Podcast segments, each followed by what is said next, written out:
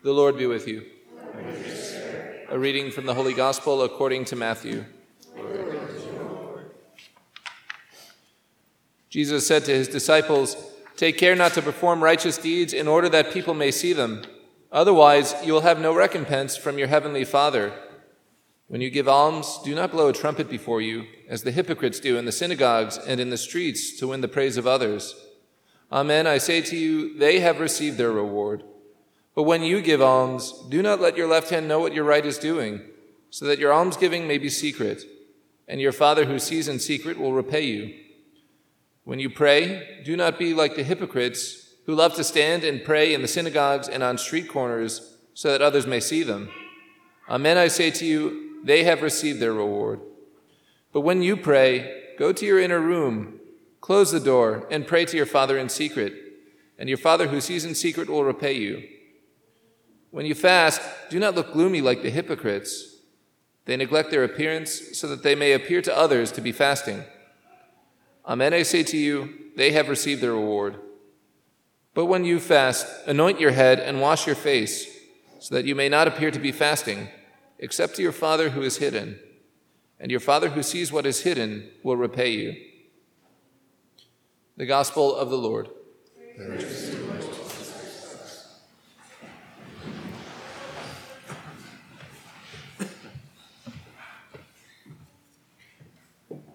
Good to, for us to be able to hear this selection from the Sermon on the Mount, right in the right, pretty much dead center in, in Jesus' Sermon on the Mount. Again, as we uh, as we embark upon the holy season of Lent, we hear Jesus lays out for us our Lenten disciplines, our uh, the the things that we're going to be doing over the course of these forty days: prayer, fasting, and almsgiving. And we hear from Jesus, he says, when you give alms, it's not a matter of if we're going to do it, but as those who, have, who follow Jesus, something that characterizes what we do is that we are going to be the sort of people that pray and give alms and fast. And so he gives us, he gives us some instructions for how to, how to go about doing that. And one of the things that is probably a little bit, um, I would say, surprising to us is that we can get into this headspace perhaps as people who are trying to follow Jesus and trying to be faithful to him in everything that we do. And we, we, start, we start to get into this headspace of saying, well, I don't really want any reward for it. This is all altruism, and I, I just want. I, Jesus is saying, no, you do get a reward for being faithful, but the reward is exactly what you're seeking. If you're seeking to have the praise of all those around you, then you're going to get it. And then don't be surprised if, the, if, your, if your heart wasn't in this whole following after Jesus thing for the right reasons, but if you instead wanted to win the acclaim of others, you've got it. But if you're following, if, if your intentions are drawing you toward Jesus more, more, more faithfully after him, and you're doing everything for the glory of God, even these penitential practices that we embark on, then they're going to bear the fruit that they're intended to. They're going to draw us away from these different things that distract us from following after God in everything that we do. They're going to draw us outside of ourselves. Because if any of you are like me, you woke up this morning and thought, great, here we are, Ash Wednesday. I don't want to do this. I don't particularly want to be giving up things. I don't want to be ratcheting up all these practices. And if that's, if that's how we experience it, then that's, exa- that's a good sign that that's, this is exactly the time for Lent to begin. Because I know in myself, or at least my experience of that thought waking up was I'm so caught up in myself that I can't let the let under, I can't even understand that this, this season is really a gift to me that's going to draw me outside of myself and is going to draw me to greater faithfulness to the one who has called me and the one who has called each and every one of us to follow after him.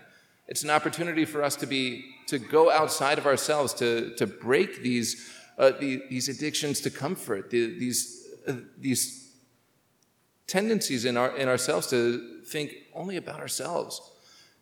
And maybe I'm only talking about myself. Maybe I'm the only one who uh, knows myself to be self centered and self absorbed.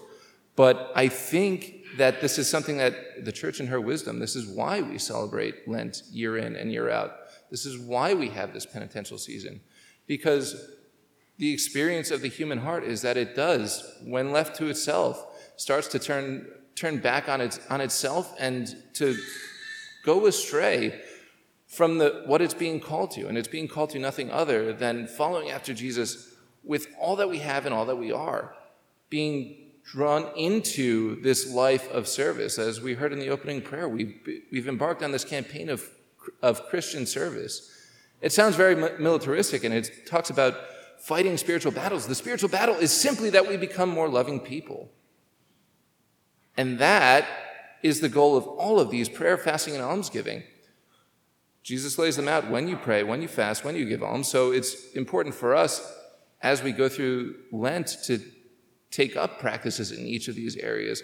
Praying, fasting, giving alms, giving something up, giving something more than what we already contribute to the church, the, and then and then praying, adding time into, into our day, well, whether it's adding time or adding attention, it's any, any number of these practices, but it's important that we take the opportunity through this season to engage in practices in each of these areas.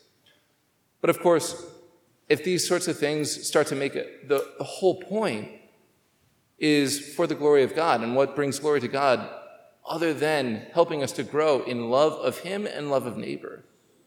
And so, if you're taking up practices because you want to show everybody else how, how strong you are, how, uh, how, how much grit you have, but then you also become nasty to everyone around you, you have to start to rethink what you're doing because you're missing the point. The whole point of doing these practices through Lent is that we become more loving and forgiving people. And if our practices become an obstacle to that, then we have to not, not simply stop doing them, but find something else that is going to draw us deeper into relationship with Jesus and draw us deeper into the life of Christian service. And so we're able to look at what Jesus is telling us in, today, in the gospel for today and we're able to draw strength, we're able to draw courage from that, to, to realize that He's strengthening us because the idea that, well, I don't want to do this, it's because I know in myself that I'm not capable of being faithful to this discipline throughout, throughout Lent. But I trust that even that realization is going to cause me to call upon Jesus all the more. Jesus, I need you to break the hardness of my heart this is, this is the refrain that we hear throughout Lent. If today you hear his voice, harden not your heart. Today is the acceptable time, as we heard in the second reading. So today we begin, and we begin with vim and vigor, and we, uh, even, even at this late hour uh, on Ash Wednesday, we begin with vim and vigor, and we're going to go forward, drawn forth by Jesus, and we're going to be allow Him to strengthen our hearts. We're going to allow Him to continue to draw us after Him so that we can, having engaged in this season to enlarge our hearts and to, fill, and to be drawn ever closer to Him through His love, we're going to be able to celebrate more appropriately His, his victory over sin and death.